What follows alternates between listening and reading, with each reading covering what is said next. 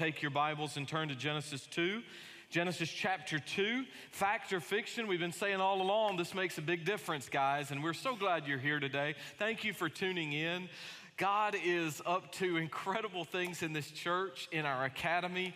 I've got some special news for you at the end of the service today. Um, some changes on the horizon, and I just thank God for what He's doing here. I thank God for uh, your generosity of time, talent, and treasure. You guys giving the way you have have enabled us to give this week a substantial gift, two, in fact, to Ukraine. And I'll tell you more about that at the end today. But I just always want to express my appreciation to you for letting the Lord use you to be a blessing to so many. There are people today that are benefiting by the ministry of this church in East Tennessee that we will never meet this side of heaven. But I'll guarantee you, you're changing lives, and I thank you for that. And as borders open and as restrictions change, we're going to be putting boots on the ground again. We've gotten some teams out, but we're going to be doing a lot more of that in the coming days. But let's remember that right here at home, we're also missionaries for Christ. And I'll talk more about that in the context of the sermon. But we're learning a verse in each chapter as we go. And in this chapter, chapter 2, we're learning verse 18. It really sets us up for next week because I'm not quite getting there today but it really sets us up for the first marriage in mankind. And so let's read it together, Genesis 2:18, and then I'll throw about three blanks in the mix just so that we're learning it and growing together. We had learned um, from chapter 1, verse 27 about the Imago Dei that we're made in the image of God. But let's go ahead and um, let's speak and thank you to the person who just texted me about Holly. We agree. She's beautiful and gifted, and thank you very much. Uh, it's good to have these devices in front of me. Let's say this verse together. Are you ready? And the Lord God said, It is not good that man should be alone. I will make him a helper comparable to him. Good. The word there, comparable, kind of suitable to him, a perfect complement to man. So you got it? Look at it real close and let's say it together with a few blanks. You ready? And the Lord God said, It is not good that a man should be alone. Good. I will make him a helper comparable to him. Wonderful, wonderful. We'll look at her creation next week, but we are here. Uh, exploring life in God's garden, right? Life in God's garden. A lot of questions about Eden, a lot of questions about Adam and Eve, and we're going to try to unpack a lot of the questions you might have in the coming weeks. But I, I want to say, let's remember, God's taking us from the big picture of chapter one, and He's narrowing our focus down to the specifics of forming and fashioning our first father. The thing I've never understood about this world is why people can be bigoted and hateful and, and narrow minded when it comes to people that look different than them or sound different or maybe you know different skin color or whatever when you go back to it we're all from the same family. And if you would argue no we're not.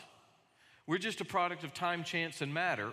Well you're wrong but we're all from the same primordial slime then we're all from the same single celled organism that somehow, you know, became a fish and then sprouted legs and then sprouted wings and, and pop, uh, you know, pop, there you are. so we're all from that? No, of course not. But what we find when we come back to Genesis 2 is that God is showing us some patterns here. He didn't rest because he needed to, He rested because He's showing you a pattern and showing me a pattern. We find that the potter is shaping his masterpiece, Adam, ground, clay. God is making, uh, we can't deal with that and preach well. Okay, God is making this, this uh, man out of the dust, out of the dirt. And then in verse 7, he's breathing into him the breath of life, right? And unlike any other animal that's made, that's just why it's not just an evolutionary chain. We are unique, made in the image of God. Now, you may love Rover, but Rover's not made in the image of God. You are. And that's why human life is so precious. All life is a gift from God, but human life is precious. God breathed into us. We sinned, as we begin to see in the coming weeks. We separated from God, but by the Holy Spirit, we are breathed into again and we have new life. I'll talk about that at the conclusion. So, what does it all mean for you? What does it mean for me? Uh, well, you have a plan and a purpose. Did you realize it's March the 6th, 2022? Did you realize God knew you'd be here today? While he was knitting you in your mother's womb, even before that, God knew you'd be sitting here. God knew you'd be tuned in. Wherever you are, or maybe you say, oh, oh, oh it's not March 6th anymore. I'm listening later. Well, then God knew that. But God did not know it like a puppet master who says, I am going to manipulate this person to this day, this time, this place. No, no, no, no, no. That's not how God made you. That's not how God made me. I'm going to try to explain that a little further into the message today. But God made us with a glorious plan and purpose. God made a place for us here on this earth. And God is in the process of remaking a new heavens and new earth that we get to enjoy forever with our Lord. That, with that being said, stand with me as we honor the reading of God's word. Let's start looking at some of the details of this garden. What is it? Where is it? What's there? and what are the instructions God gives our first parents, okay? So, chapter 2, picking up verse 8. The Lord God planted a garden eastward in Eden, and there he put a man whom he had formed. And out of the ground, of course, now this is looking back, the Lord had already made every tree grow that is pleasant to the sight and good for food. The tree of life was also in the midst of the garden, and the tree of the knowledge of good and evil. So that's very important. Two trees. Now, a river went out from Eden to water the garden. Remember, it's not raining on the earth yet. There's said to be no rain yet. There's a water vapor cloud, a canopy, if you will, but no rain. And so you have these rivers that are coming out. And then it splits and it becomes four river heads. Now, look at verse 11. Can I give you a little insight? Don't worry about how these ancient Hebrew names are pronounced nobody really knows anymore exactly how they're pronounced. And sometimes you get embarrassed and you get in your Old Testament and you say, I don't know what that is. Why am I even going to bother reading it? Nobody really knows. Even modern Hebraists don't know. I tell you that because if I mess this up, I want you to know I did it intentionally. Okay, the name, the name of the first is Pishon. It is the one, this river skirts the whole land of Havilah where there is gold. And the gold of that land is good. There's bdellium and the onyx stone there. And the name of the second is Gihon. It is the one which goes around the whole land of Cush. Now, truth be told, we don't exactly know where there's are to, oh, they are today. I'll tell you why, though, in a few minutes. We do know where, where the next two are. The name of the third river is Hiddekel. Another translation of that would be the Tigris. You've heard of that. It is the one which goes toward the east of Assyria. And the fourth is the Euphrates. You've heard of that. And then the Lord God took the man and he put him in the Garden of Eden, watch this, to tend it and keep it, to cultivate it and work it. Love that. And the Lord God commanded the man, saying, Of every tree of the garden you may freely eat, but of the tree of the knowledge of good and evil you shall not eat it, for in the day that you eat of it, you shall surely die. Let's pray. Father, what an incredible passage. You not only set up uh, the first home for humankind, but you give us instruction in that home. You give us task. You tell Adam exactly what you expect of him and, and what you would like him to avoid for his own good. Today, you're really doing no different. You're providing a home for us. You're telling us through your word, according to your spirit, how we're to live in this world, the thou shalls and thou shalt nots of the world. And Lord, when we obey, there's life and joy and freedom. And when we disobey, there's heartache and hardship and there's enslavement. So help us to be people of obedience, to be people of joy, to know that Jesus makes the difference. And on this good world you've created, there's a better way. His name is Christ, in whose name we pray. Amen. Thank you and be seated. So let's start, let's look at some details today of life in God's garden, okay? Uh, if you're taking notes, you can start jotting some things down. Life in God's garden includes pleasure and purpose. Pleasure and purpose. I'll unpack those in a moment. But what is this Eden? Where is this Eden? Uh, it is a garden, the Bible says, Gan in Hebrew. It is a sheltered spot, a protected spot. The name Eden likely translates from the word delight or enjoyment. God created this environment as a place where He and man could enjoy together. In fact, we'll see how God, in a um, um, in a theophany, we call it. I'll explain all that in a few weeks. As God comes to walk with man, as God interacts with man, it's very interesting in this garden. The description of the garden actually contains language similar to the description of the tabernacle that God is going to be present and God's going to be all in. In the garden, we find food for sustenance. We find work in caring for it. We have creative leadership giving man dominion over the animal kind. We have limitations given, limitation for developing the moral character of man through the forbidden tree, the tree of the knowledge of good and evil. And then, of course, we have woman created as a suitable helper, a companion for man. Now, where is it? Where was it? Well, number one, I want you to understand, I think continental shift is a real thing, and I think it did happen. I just think it happened differently than the Darwinian evolutionist would want us to believe or the geologic evolutionist. I believe it happened much quicker and I believe it happened through and following a universal flood. That being said, things don't look like they once did, but if we were to try to locate this, two of the four rivers are extant, meaning we know where they are the Tigris, the Euphrates. The other two likely have disappeared because of the universal flood. Rivers came and rivers went, mountains were formed, continents moved, and so it is entirely possible here that the two of the four are no longer extant, or it is entirely possible that they exist, but names have changed, which is fine.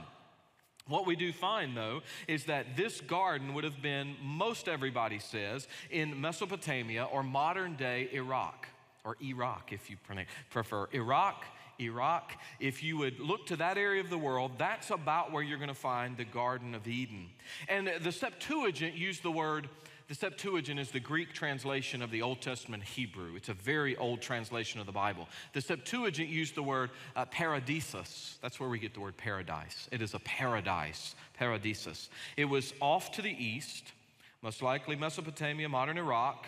And so, again, what is it good for? Why did God make it this way? Look at verse 9.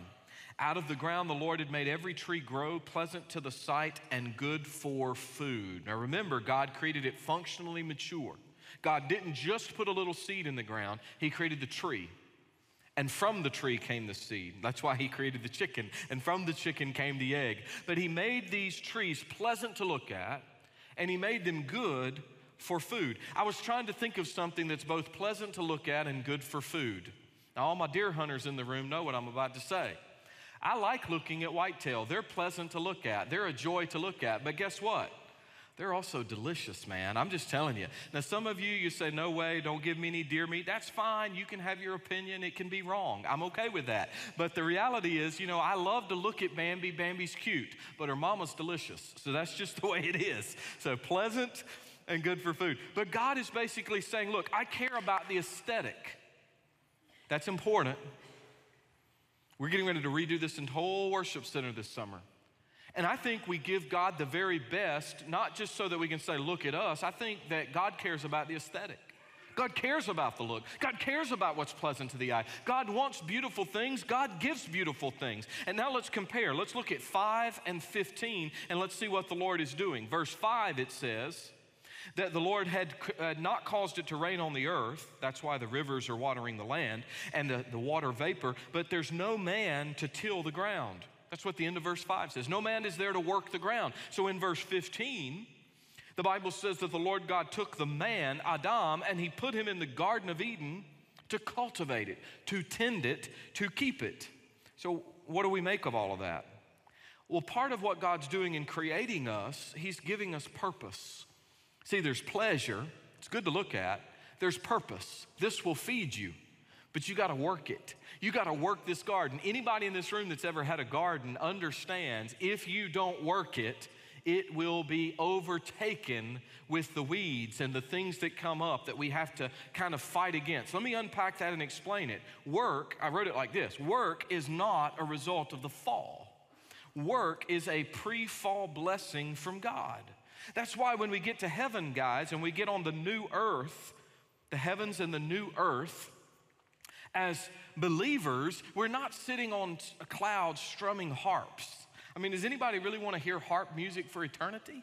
No. We're going to be working, serving. I believe using our hands, using our gifts, doing things that we do now, but with no sin no weariness, not doing it because we have to, doing it because we get to. Uh, my father uh, took great joy in working outside with his hands. He didn't have a lot of hobbies. He was not so much an outdoorsman. He hunted and fished because I liked to hunt and fish. He, he took me because I liked it. He would rather work outside. He would rather do the natural areas. They gardened for most of my childhood. He would have rather worked in um, his yard. Um, they were featured once, I remember, back in Better Homes and Gardens because their place was immaculate and it looked a certain way. And my dad loved that. He saw that as an act of worship to God. That if I'm keeping what God has given me to the best of my ability, I am worshiping. But you say, okay, now wait a minute. I know in Genesis 3 the fall is coming. So what about after the fall? Didn't work become a curse? The answer to that is no. It did not become a curse. And then what about childbirth? I read where Eve would have all this pain and toil in childbirth. Doesn't childbirth become a curse? No, no, no. Both become considerably more difficult. Now they come with toil and pain, and yet things like working the ground and things like having kids are still a great blessing from God. And when you become a Christian, you're gonna have an element of pleasure and purpose in your life. Do not create a false dichotomy where God never intended one to be. What do I mean by that? Listen, 1 Corinthians 10:31. You ought to memorize it. Whether you eat or drink or whatever you do, does anybody know the last half? Do all to the glory of God. These kids did a great play this weekend. They had four shows, and the Music Man, I thought the Music Man was done to the glory of God. These kids were incredible. Young men and young women giving of their time and talent and giving it back as an act of worship to the Lord. You said, but that's not an explicitly Christian show. That's not what 1 Corinthians 10:31 says. My bologna sandwich is not explicitly Christian, but I can eat it to the glory of God. I can hunt, I can fish, I can work, I can preach, I can enjoy life, and I can do it to the glory of God. And whatever you do, if you'll catch what I'm throwing, if you'll just catch it today and you'll put it in practice, I'm gonna tell you it's gonna change your life. Because work without worship is worthless. That was good. You could write that down too, it's free. Work without worship is worthless. Listen to what the Bible says Colossians 3 22 and following. Bondservants, obey in all things your masters according to the flesh. We would say it like this Employees, obey in all things your employer according to the flesh, meaning man made rules and laws. Not with eye service as men pleasers, but in sincerity of heart, fearing God. Don't just do the right thing when the boss man's watching or the boss lady's in town. Do the right thing because it's unto the Lord. Watch this. Whatever you do, do it heartily as to the Lord and not to men, knowing that from the Lord you'll receive the reward of your inheritance, for you serve the Lord Christ. See, I'm going to argue you're a missionary for Jesus if you're a Christian today. You may be disguised as a student, you may be disguised as a, a lawyer, you may be disguised as a plumber, electrician, you may be some other form of worker, but you're a missionary for Jesus. You just happen to do a certain profession. And yes, we, we have to pay the bills, we have to get along, we have to provide for our family. Even Jesus' family did that, right? His daddy was a woodworker, a carpenter. Some translations like a stone worker, but many times they kind of went hand in hand. A builder, he was a builder. And so we know that that's a biblical thing, and it's not part of the fall. It is the sweat and the toil and the thorns and the pain that are part of the fall. But we have got to get out of the 80s rock band mentality. Anybody here a fan of Loverboy? Y'all remember the band? Y'all afraid to raise your hand. Hey, I see that. Brother Matt Hinkin, I love you, man. Matt Hinkin is not ashamed. I know, I know we have more Loverboy fans. Go ahead and be on. Ah, thank you. Loverboy. I'll see if we got any fans. Everybody's working for the See, you're all heathens. I knew it. They're all Loverboy fans. You want a piece of my heart? No, we're not going to do the whole thing. But you know, it, has got a line everybody's going off the deep end. You know why? Because they work, work, work. You work 50 weeks to get two off. If you got a great job, you work 48 weeks to get four off. You got to get out of that mentality, brother and sister. Christians ought to be thinking when I go to work, man, I'm going for Christ. I'm going as a missionary, but you don't know my boss. Well, maybe you need to get to know my boss. Because the reality is, no matter what your situation, no matter how difficult, when you get this, students, it'll rock your world. When I learned that my work was worship, and my papers, and my academics, and my athletics, and my arts, and everything I was doing was an act of worship to God, or at least it could be. When I learned that, it rocked my world. I wanted to do my best on the paper, not just for Dr. Such and Such, for the professor. I wanted to do it because the Lord knew I was doing it. I wanted to do it because I was giving unto the Lord. I wish I had gotten that back in the day when my daddy had me sweeping floors and painting walls and shipping, you know, stuff and getting down dirty with all the, the boiler parts that he had. I wish I knew as a kid. I wish I knew as a young guy that I can do this for the Lord. You know, we drudge through but the, the Bible is teaching us right here in creation order that God actually made work part of the early narrative before the fall, before the curse. Work.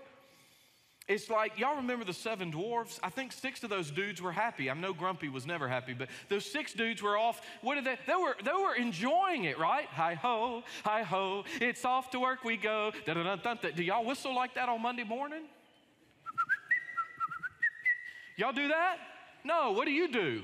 The alarm goes off and you smack it, and then you smack it again and you go, I owe, I owe, so off to work I go, right? Because you got to keep up. You got to pay the bills, man. And then when you have kids, and especially teenagers, and then drivers, and then college, I mean, come on. But when we see our work as worship, we come back to creation order and creation purpose. And God made you with a purpose to say the work of your hand, the cultivation you do, is an act of relating to God. That should rock your world and change your life if you'll put it in practice. God's plan includes pleasure and purpose. God wants you to enjoy life, but you got to enjoy the work and enjoy the time away. Both. Secondly, if you t- oh, let me add one thing I didn't say in the first service and totally meant to say. If you are miserable, maybe you are not doing what God designed you to do. I'll leave it at that. I made a lot more money when I was a young man under my father, but I was miserable. And you and I both know that money won't make a person happy. And so, doing what God designed you to do is where you're going to find contentment and joy in this life. Life in God's garden includes pleasure and purpose, it also includes freedom and the forbidden. Now, look, guys, some of you aren't going to like the last part of that phrase, but the reality is the two go together. You can't have freedom without some things being off limits, without some things being forbidden from you. Otherwise, I'm going to argue in a moment that's not true freedom. See, there's an assignment of keeping this garden, this good garden, watered by these rivers with gold in this land. I mean, a good land, a glorious place that God made. And God creates first institutions here, uh, two institutions firstly here in Genesis 2. The first is law. The first institution here is do this, don't do that. You see all these trees, go at it, Adam. But that one over there, the tree of the knowledge of good and evil, keep your hands off. Don't go after that one. Don't eat from that tree, right? But there's a second institution, and we're going to see it in the coming weeks. I'm calling it marriage made in paradise. It is the gift of marriage. God is going to create a woman out of the side of man, and he's going to give her to Adam as his wife. It's a beautiful thing. But look at 16 and 17. The Bible says, The Lord God commanded the man, saying, Of every tree of the garden you may freely eat, but of the tree of the knowledge of good and evil you shall not eat. For in the day that you eat of it, you shall surely die. And what's that about? Well, I put it down like this The tree of the knowledge of good and evil was placed in the garden to give man the opportunity to exercise his freedom of choice.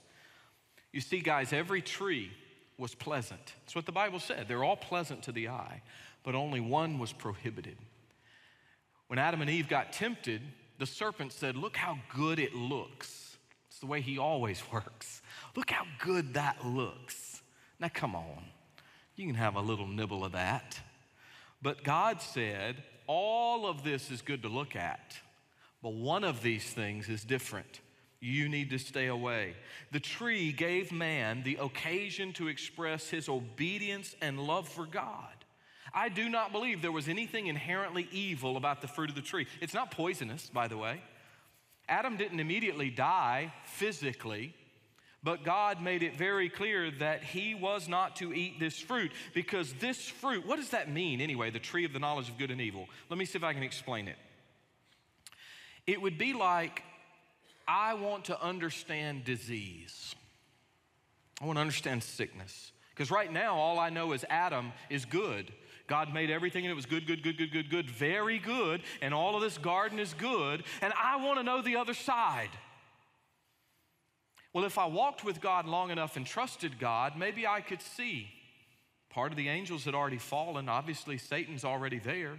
A third of the angelic host is now demonic. And so maybe in time God would have taught Adam good. But Adam, I think, and Eve said, We're going to do it our own way. We're going to eat from this tree, symbolic of all knowledge, and we're going to understand good and bad, right and wrong, good and evil, apart from God. Eating of that tree says, God, I don't need you. I'll figure it out on my own. After all, the tempter promised that my eyes would be opened and I would be like you. Here's the deal God knew good and evil as a physician knows a healthy cell and an unhealthy cell, a normal cell and, say, a cancerous cell. Adam and Eve wanted that knowledge. But by eating of the tree of the knowledge of good and evil and eventually disobeying God, and we'll unpack this much further in a few weeks, but by disobeying God, what they became was not like the doctor, they came, became like the patient. They became sick. They became infected with sin, every part and piece of them. And so, as we unpack that in a few weeks, I want you to understand that God was giving opportunity for obedience because without op- and and disobedience. Because without the opportunity i'm going to argue and most theologians argue there's no opportunity for freedom without the opportunity for choice. Holly uh, who just sang just turned 22 but i remember when she was about 13 in fact i'd written it down. I keep notes for when my kids say things or we have conversations that i think are important because i think other people want to know and so I wrote down the conversation, and it was Holly basically asking me, we're riding around in the car, the truck, or whatever, asking me, why did God even allow people to sin? Hadn't you ever thought about that? I mean, wouldn't it have been better if God had made our first parents and just not even put that blooming tree in there and said, hey, eat of all of this other stuff, guys, enjoy it, live forever? Because the tree of life, the fruit of the tree of life means you live forever. So eat of this. It's, it shows up in Revelation again. Wouldn't it have been better? And so Holly's asking a question a lot of us have asked. You ask it in different forms, right? Why does God allow bad things to happen to good people? You have to redefine your terms, by the way. But you ask it in different forms, but we all say, God, why did you make it this way? This doesn't seem fair. And so I tried to explain it to Holly this way, and I'm going to explain it to you because it's still the best explanation I've got. I love Cindy, you know that. I'm not telling you something you don't know. But God brought us together in a covenant of marriage, and the covenant of marriage is a picture of the gospel. As Christ is head of the church, and as there's a relationship between us and the Lord Jesus, the husband and wife have this gospel covenant. What if I told Cindy, I love you, you are the best thing save Jesus himself that's happened to me, but I want you to stay home. I love you too much to let you have choice to go out of this home I, I love you too much that you might get hurt. You might make a bad choice. Some dude may look at you and think you're a hot mama. I know. I love you too much. I cannot let you go. Now, as I was explaining that to Holly, Holly, is that fair? Is that good? Well, no. But even if I told mama I loved her, and even if I tried to show her, even if I tried to give her sugar and show her, I love you, I love you, I love you, I love you, if I didn't give her any freedom, do I love her? And of course, even a 13 year old girl goes, No, she's your slave, not your wife. So then the, I begs the question for you How did you want God to create us? Did you want God to make us free and autonomous and give us moral choice, or did you want us to be puppets on a string? You realize Islam teaches the puppet theory. It's called fatalism, as Allah wills. A good Muslim that knows his or her Quran will tell you that God has orchestrated everything. If it happens good, He did it. If it happens bad, He did it. We would say, no, He allows things. We would not say God causes, though. It would be a different understanding of God. And so for them, Allah, it's fatalism. Whatever happens, happens. So be it, so be it. We say, no. God is sovereign and God knows all things. Remember, I told you He knew you'd be here March 6th, but that didn't mean He forced you to come. If I love my wife, that means I let her go sometimes. That means she has freedom to do what she's called to do. Otherwise, I'm going to make the argument it is not true love. If any of you have ever been in a domineering relationship where somebody has tried to control you, did you really feel loved? Or did you feel trapped? What kind of God do you want? If you want a God who gives us the power of moral choice, because the only way to have true love and relationship is by choice, if she didn't freely choose me, yes, I had to beg a little bit, but if she didn't freely choose me, then it's not love. And if she doesn't every morning wake up and continue to freely choose me, it's not a real relationship. And so, as I was sharing with Holly and as I would share with you, we have to understand true love must include freedom and the forbidden. There are things in our marriage that aren't appropriate. I can't go out and, and be friendly with other women in any inappropriate way, and my wife still believes I love her the same. There are things that are off limits, right? There are things that we can't do, that we shouldn't do. And nobody lives like they're living lawless. I know you think you do, but you don't. You have to live within limits. And so there's this tree of life. MacArthur talks about it like this this is a real tree. It contains properties to sustain eternal life. And he believes, as do I, that it had real fruit and Adam could freely eat of it. It shows back up in Revelation 22. But there's this tree of the knowledge of good and evil because our first parents would be tried. Do you really want to know what evil is like? If you really want to know evil, disobey me. That's how you know evil, but now as the patient, not the physician. And then in 16 and 17, when God gives the command, you shall not eat of this tree, for in the day you eat of it, you will. It's the strongest idiom in Hebrew. You can't use stronger language. You will indeed, surely, truly die. Now, obviously, it didn't mean physical death, it meant spiritual death. Death never means extinction, death only means separation. It means you will be separated from me and that perfect relationship will be splintered. Later, your physical body now will die, but there will be a physical separation. You're going to be separated from me. And then later, there's a separation of the material you from the immaterial you in your first death. You will literally die. You will cease to exist. But, Adam, for today, if you eat of this, you're going to die spiritually. So, there's this tree given. And listen, I'm gonna, I'm gonna start bringing the train into the station with this. As God had created him, man was able not to sin. I believe Adam and Eve could have chosen to obey God. What would have happened? I believe they would have lived forever. I believe they would have had children that would have lived forever. I believe God would have sustained them in a perfect Edenic paradise. You say, How is that possible? Well, that's what heaven's gonna be. Live life forever. We're created imago Dei. God breathed into us His life that never ends. So we're gonna live forever. And there would have been this perfect harmony and unity as there will one day be in the real paradise of heaven. But once Adam and Eve chose to disobey, now they and everyone after them is not able not to sin. Not able not to sin. We are born in sin, save Jesus, who was not born of man, not born of Adam, but born of the Holy Spirit and woman, unique among all others. So I'm going to close with this idea. It's the shortest phrase I know for sharing the gospel in a nutshell. And I know you can learn a lot of methods. I've learned a lot of methods in my life, but I like this one it's one of my favorites because it's right out of John 3 and it's very simple to remember. So if you want to write it down or you just want to remember it, it says this Born once, die twice. Born twice, die once. Born once, die twice. Born twice, die once. What does that mean? This is a pre rapture truth. Now, I believe that the church will be raptured before the tribulation. And I'll tell you right now, if you're paying attention, signs of the times are everywhere. Come to Pastor Frank's Revelation class on Wednesday. I'm telling y'all, it's getting crazy out there. And look, if you're born twice, I was born by my mama, my daddy and my mama, and then I was born again as a boy by the Holy Spirit.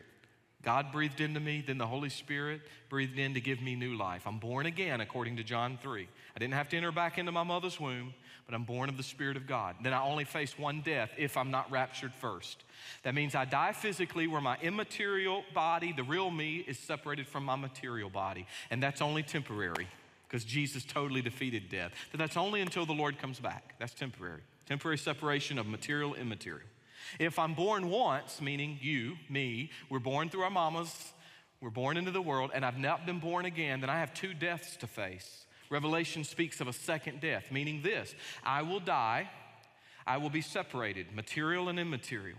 Then, if I've rejected Jesus all the way through my life, the Bible says there will be a second death where the real me, the immaterial me, will be cast away from God in hell, where I will be forever tormented. And I know that we don't like to talk about it, it's a horrible idea because we weren't made for hell. But God said, I'm going to let you make your choice. You're going to choose to obey me and walk with me and have new life, second birth, or you're going to choose to reject me. So, born once, die twice. Born twice, die once. Now, here's the thing I just mentioned Holly, so I'll just stay with Holly. I can't do it for Holly. I know that Holly loves Jesus and she serves Jesus, and I praise God all of our kids do. And I pray one day the grandkids will. But Holly loves Jesus and she's accepted him, but she can't accept him on my coattails. God has no grandchildren. As David Sloas comes up to join me, I want to show you something. David is my buddy. He is an unbelievable guitarist. You see him every week. His wife, Karen, is my personal ministry assistant, and she's unbelievably gifted too. This whole family is, is insanely gifted. David has played guitar all over the world. Um, he's played for our troops many times with the USO. He was a road manager and stage performer with some very, very well known country music artists. He has been on every stage you can think of in front of gigantic crowds, and he blesses us every week with his skills. Most of you probably don't know, if you've never heard David, just how unbelievable he really is. Um, my daddy, David, I was telling you earlier, my daddy taught me a few chords on the guitar, but I was more of a piano kid, and I stink on both, right? But uh, you don't have to affirm that, by the way. But I, I really, I can play a little bit. I can fake it on the piano, and I only know a couple of guitar chords. But David has spent decades honing a craft, learning the music, and what that's allowed for him today is freedom. So I just, I just asked David to come up and uh, musicians, you know, I just, just give us some stank nasty. Just give us something. Whatever you want to do. I didn't tell him what to do, but just go at it for a minute and let's just see what you can do on the guitar. I'm just curious.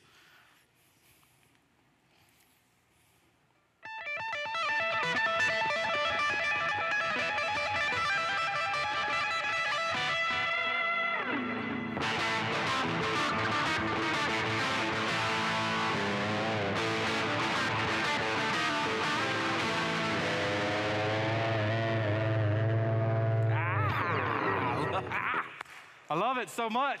Good job. That's like, it's like 10 seconds, and he could just go on today. Uh, he could play whatever he wants to play. I didn't spend the time to learn. My father, he played. Not as good as you, but he played. Played in the band, played in the Navy.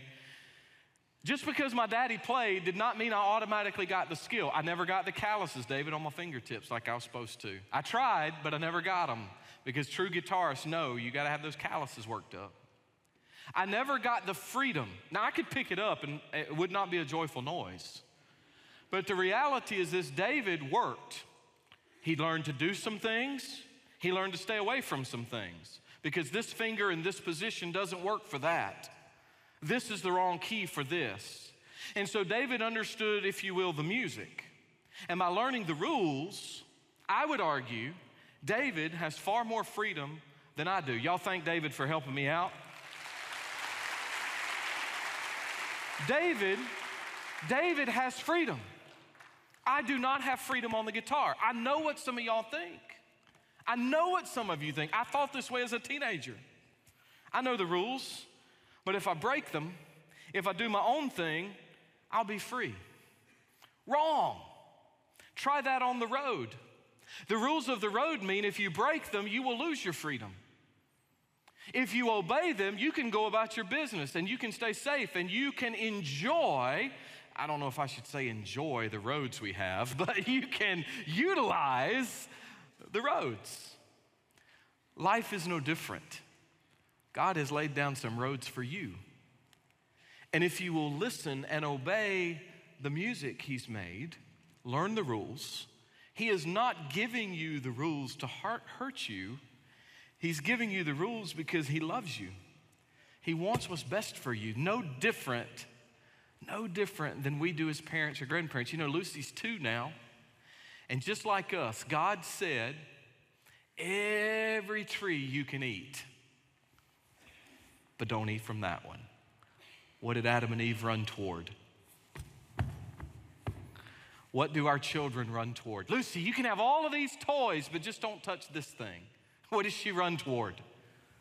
Because it's built into us, all of us.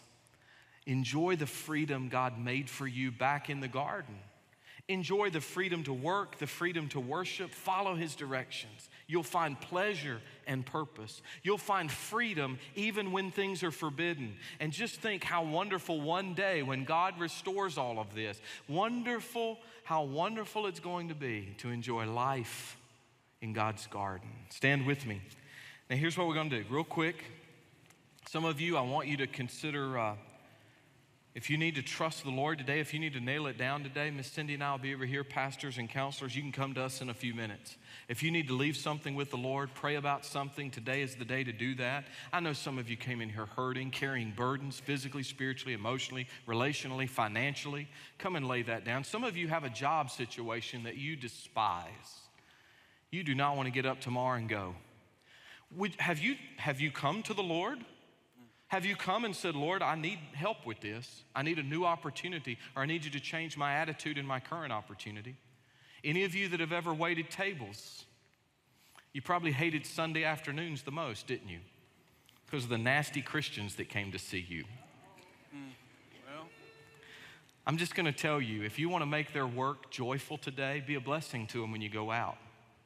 Yep. So, what if they drop your plate? There are people in this world losing their homes and their family members by the thousands. Be sweet and be kind. And if you don't know how to be sweet and be kind, don't tell them you're from grace and don't bow your head to pray. I love y'all, but be nice and be kind and leave it with the Lord and know that God made you with a purpose, okay? So the altar will be open for just a moment, and then I got something really cool to share, all right? Heavenly Father, we love you and we thank you for this day. I thank you, Lord, for the freedom you give us, even though there are things in our lives off limits. But they're off limits for our good and for your glory. There are things you don't want us to do because it's not good for us. And there's so much freedom. And there's actually so very little that's forbidden when we really truly understand. You've given us all that we need for life and godliness. And I pray for people here today that may be struggling to find their place in this world and their purpose.